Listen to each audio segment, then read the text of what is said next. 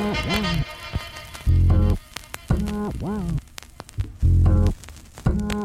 everyone, I'm Jonathan Capehart, and welcome to Cape Up. Given the events of Charlottesville, the racism, the bigotry, the unabashed display of white supremacy, you need to hear from Vanita Gupta, President and CEO of the Leadership Conference on Civil and Human Rights, right now.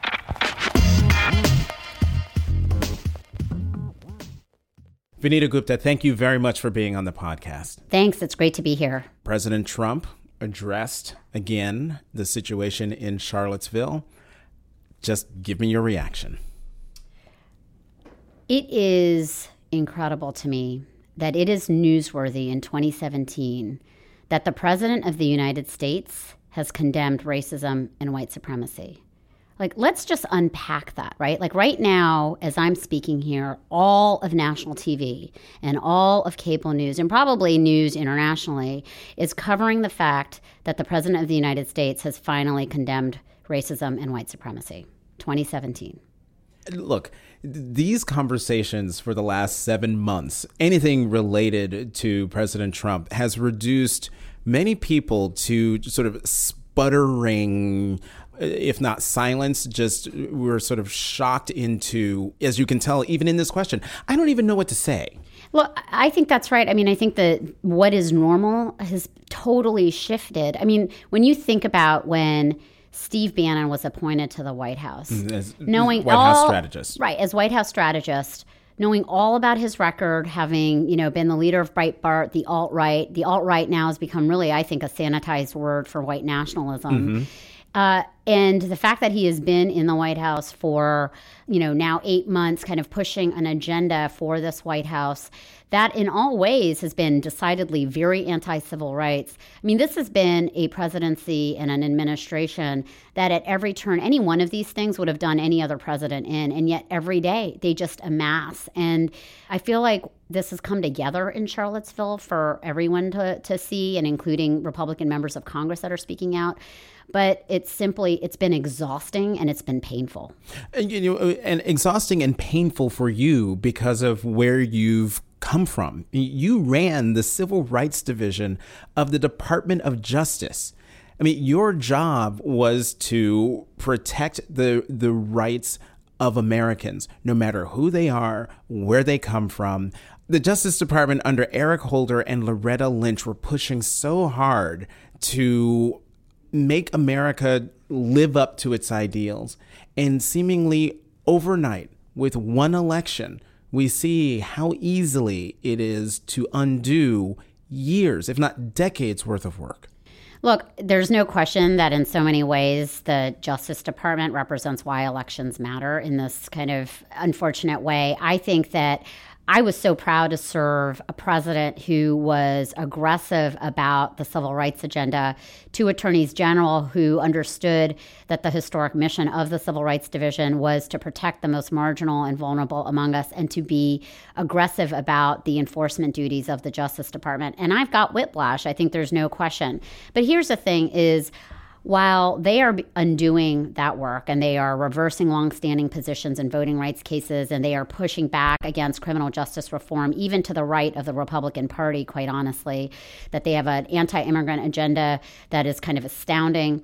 The fact of the matter is, is they cannot erase what has been done and while they're pushing these policies and this rhetoric out from Washington, D.C., there are so many people around the country who are activated, who are energized, who are pushing for justice and fairness and inclusion in their communities and kind of standing against all odds against what's coming out of Washington, D.C. And so while there's no question that I have a severe case of whiplash, just not just from being at the Justice Department, but also, quite honestly, from being a civil rights lawyer my whole life, I just have never seen an administration in my lifetime that has been so intent on uh, pursuing an anti civil rights agenda in the kind that they are.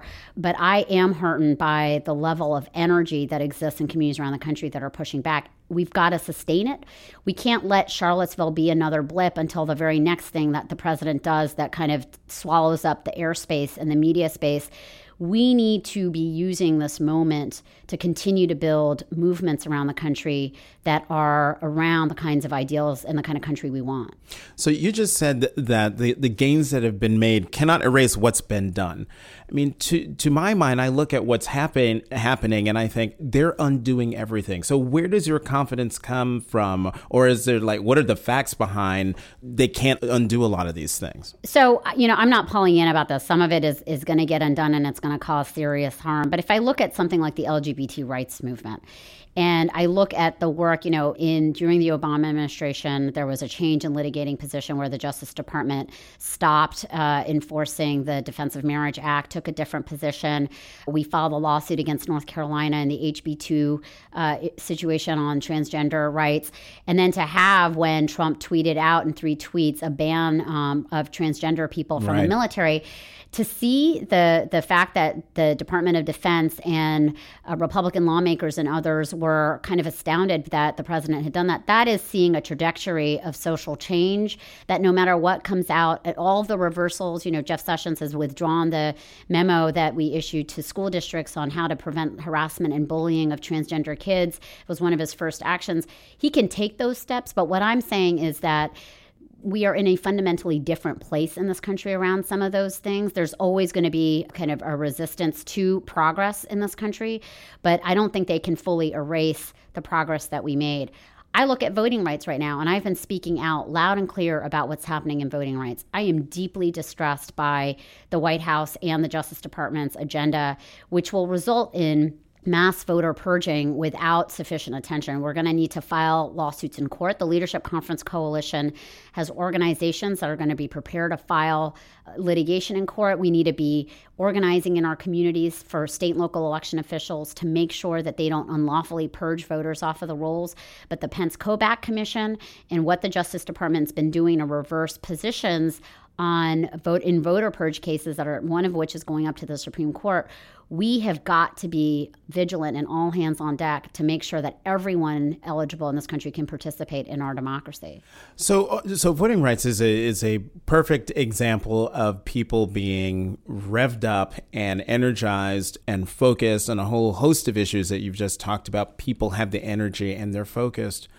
But my concern continues to be that the energy that we see now in mid 2017 can it be sustained? I mean, eight months of talk about talk about whiplash. I mean, we we're, we're like that sneaker in the dryer every day, being not being yeah, knocked around. That's a better analogy. And it takes it takes a lot of energy to maintain a maintain the opposition to everything that the president is doing.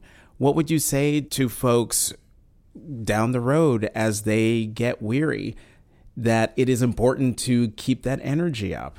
Well, unfortunately for us, I mean, I was worried about that when we saw people flood the airports after the Muslim ban. I was so heartened by that and then right. thought, oh my God, we're nine days in. People are going to not be able to sustain that level of energy. We have a, this is a marathon, not a sprint. And yet, perhaps the only silver lining that is coming out of this presidency is that time and time again, uh, this administration is giving us a reason to get revved up again and to be energized about it. I, you're right. Look, we have a problem while we have been fighting for voting rights for a long time that we still don't have enough people going to the polls to vote. And we need to make sure it's not just about pushing for voting rights, it's also about pressing for civic engagement. And it's a little bit of a hard thing right now because people who need to feel some connection to their government in order to feel like they have a stake in it to vote. And on the one hand, this election proves why elections matter. The 2016 election proved why it matters for folks who care about civil rights and opportunity for all. And yet, on the other, there could be a sense, especially among young folks, that, oh, well, you know, this just proves the point of how corrupt government is and how out of line they are with any ability to protect me and my communities or my interests. But I have to say that this fight for civic engagement and the fight to actually get folks to be engaged to exercise their right to vote is going to be as important as the push for voting rights in the next few years. And that's where I think the civil rights groups are going to need to really mobilize um, around as well. Why do you think Congress in Congress is controlled by Republicans given everything that we've seen especially after Charlottesville? Why are they still rallying around him? Well, I will say I think you saw some pretty uh, significant fissures on Saturday with members of Congress, Republican members of Congress speaking out and really. Uh, you know, highlighting President Trump's own deficiencies and moral irresponsibility in not naming the white supremacists who were marching in his name. The problem for me is that I read those statements, and while I'm hurting by them, I am reading them and saying, well, why are you pressing forward on an agenda that is incredibly divisive, that is seeking to exclude swaths of people from the American economy, from our educational institutions, from access to the polls? And so I, I am watching and reading these statements, but they have to be followed by policies in action. And they have been very disciplined about rallying behind a singular figure as unpredictable and at times uh, reprehensible as he has been in his in his words and his actions. And at some point, this is where the, it will be up to the American people to decide whether they want elected officials who will stand up for inclusion and justice and fairness, not just in words, but in actual deeds and in policies that they are advancing. But I don't even trust that. I, I mean, I, I wrote a piece saying, you know, no matter what President Trump says, I'm not going to believe him because of what I've seen over the last eight months of the presidency and what I saw during the campaign.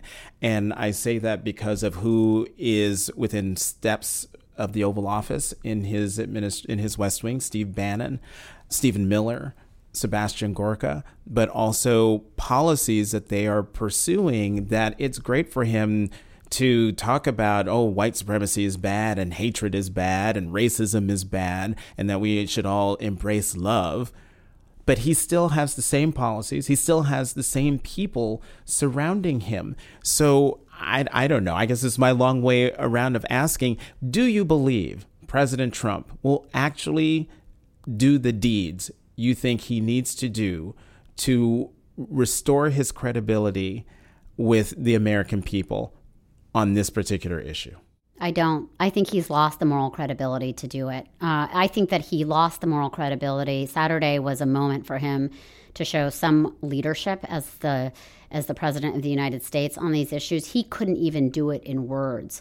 And so, uh, you know, I don't. I agree with you that I think so long as he has people in his immediate staff that have significant ties to the alt right, call that alt right, call it white nationalism, call it whatever, far right, whatever you want. And I think that he has gained a lot of advantages his, from his electoral base by pushing out that kind of rhetoric and policies. He was doing it as a candidate. Uh, impugning judges for their ethnic background, calling Mexicans rapists, you know, mocking people with disabilities, calling African American communities kind of, I can't remember the exact words, but caved out, uh, you know, hollowed out ghettos and the like. I mean, it's just this unfortunately has been an election tactic that clearly gained him advantages at the end of the day. But until you see a policy agenda that is actually aimed at inclusion and increasing opportunity for everyone and not dividing our country so that the issue of economic security is uh, simply a white working class issue, there, everyone in this country is concerned about economic security. Right. For the longest time, we had Jim Crow in this country, we had slavery in this country, economic opportunity and exclusion, these are issues that are profoundly about like what it meant to be African American in this country and what it meant to be an immigrant in this country and the like. And to carry out an election and a set of agendas that is pitting our communities against each other says what it needs to say and belies any of the words that frankly took him two days to utter. And so that is what makes us cynical about this. But that said, we have to continue to press forward. Look, as a civil rights lawyer, I worked on criminal justice reform issues in the late 90s, and there were too few of us that were screaming and kicking about what was happening in mass, incarceration even then. And I'm including civil rights groups in that. We, folks were not paying attention on that. And so, but it was through sheer persistence that organizations that kept pushing despite, you know, all odds in the darkest periods of that time are now beginning to see a trajectory of reform. Civil rights lawyering has always required a deep, deep reservoir of hope, and it's required persistence and action, which is why, even in the face of this president, I don't think any of us who believe in in our country and in American ideals are going to give up and kind of just throw our hands up and cower into a corner. I could have done that after leaving the administration, but I chose to put myself at an organization that is in the thick of the fight with a coalition of organizations that are doing this work because we can't give up on what it means to be living in this country and, on, on these ideals as hard as that is right now. Yeah, you're the president and CEO of the Leadership Conference on Civil and Human Rights. Do you feel like you've basically walked out of the Justice Department and into another organization where your work has not changed. That's right. Like you, you left Friday, Monday you walk into a new place, and yet your docket is full with the same stuff. Yeah, I mean, it's filled with the same stuff, but it is a very different climate. I mean, there are so many issues right now that we are working on where we had leadership from Washington, D.C. Let's take police reform. It's an issue that I have spent my whole life on. I know, Jonathan, you've uh, written a lot about it as well. I mean, we went overnight from an administration that really understood the importance of trying to get this stuff right. You know, this has been an issue that has plagued this country, racial injustice in policing and criminal justice, for a long time. So much so that we now have police chiefs around the country that are publicly saying, don't listen to Washington, D.C. We know that we need to have the trust of our communities, the communities that we serve, if we are going to be able to have public safety in these communities and to have peace and justice in these communities. They are shunning out the voices from Washington, D.C., because they know, doing the work that they do every day, that they need this. That is how far out of sync we are right now with this Justice Department and this administration. And yet, it remains a top core priority for the leadership conference and for the member organizations that are pushing for transformation in criminal justice uh, around the country. What would you say to people who still support President Trump, believe that he's doing all the right things and why they voted for him? What would you say to them um, if they don't take the, the tumult in the country right now and the reaction to Charlottesville right now, if they don't take it seriously? You know, I I think I'd be hard pressed. I have to say I'm a little bit flummoxed by that question because it's so hard to watch those images and think that anyone truly in their heart of hearts who believes in what this country should stand for, who could watch neo Nazis marching in the streets, who could see a woman killed by neo Nazi right wing fervor uh, and so many people injured, and say that this is the kind of country that we want to have. You know obviously there is there is a groundswell of support that's emerging out of the shadows for right-wing white nationalist policies. I'm not going to deny that and that part of that has always been the fabric of this country let's let's acknowledge that as well but the fact that that some of those groups are now feeling so liberated to to be marching in the streets in Charlottesville without masks anymore i think says the danger point that we're at. And now, what has been heartening is seeing all the folks coming out and doing the vigils and pushing back. But there is a lot of tumult in this country. And, you know, there's going to be a sector of the American community that is, frankly, if they are looking at that and not seeing a problem, I'm not sure they're quite reachable. I'm not willing to give up on them, but I think there are many, many, many, many more people in this country who are saying that is just disgusting and we need to call it for what it is. Vanita Gupta, President and CEO of the Leadership Conference on Civil and Human Rights, also the former head of the Civil Rights Division in the Justice Department under President Barack Obama. Thank you very much for being here, for squeezing us in on this busy day. Thank you so much. Really, really glad to be here.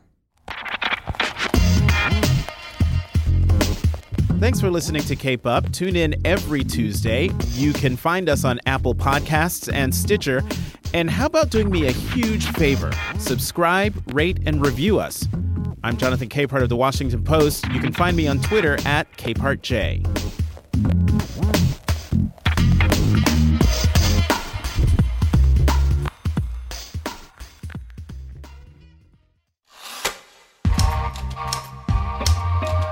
If you like Up, you should check out some of our other great podcasts. Like Can He Do That with Allison Michaels, a podcast that explores the powers and limitations of the American presidency. Or try Constitutional, a series about how people have framed and reframed the Constitution over time from host Lillian Cunningham. You can find these shows anywhere you listen to podcasts and learn more online at washingtonpost.com slash podcasts. The Washington Washington Washington Post.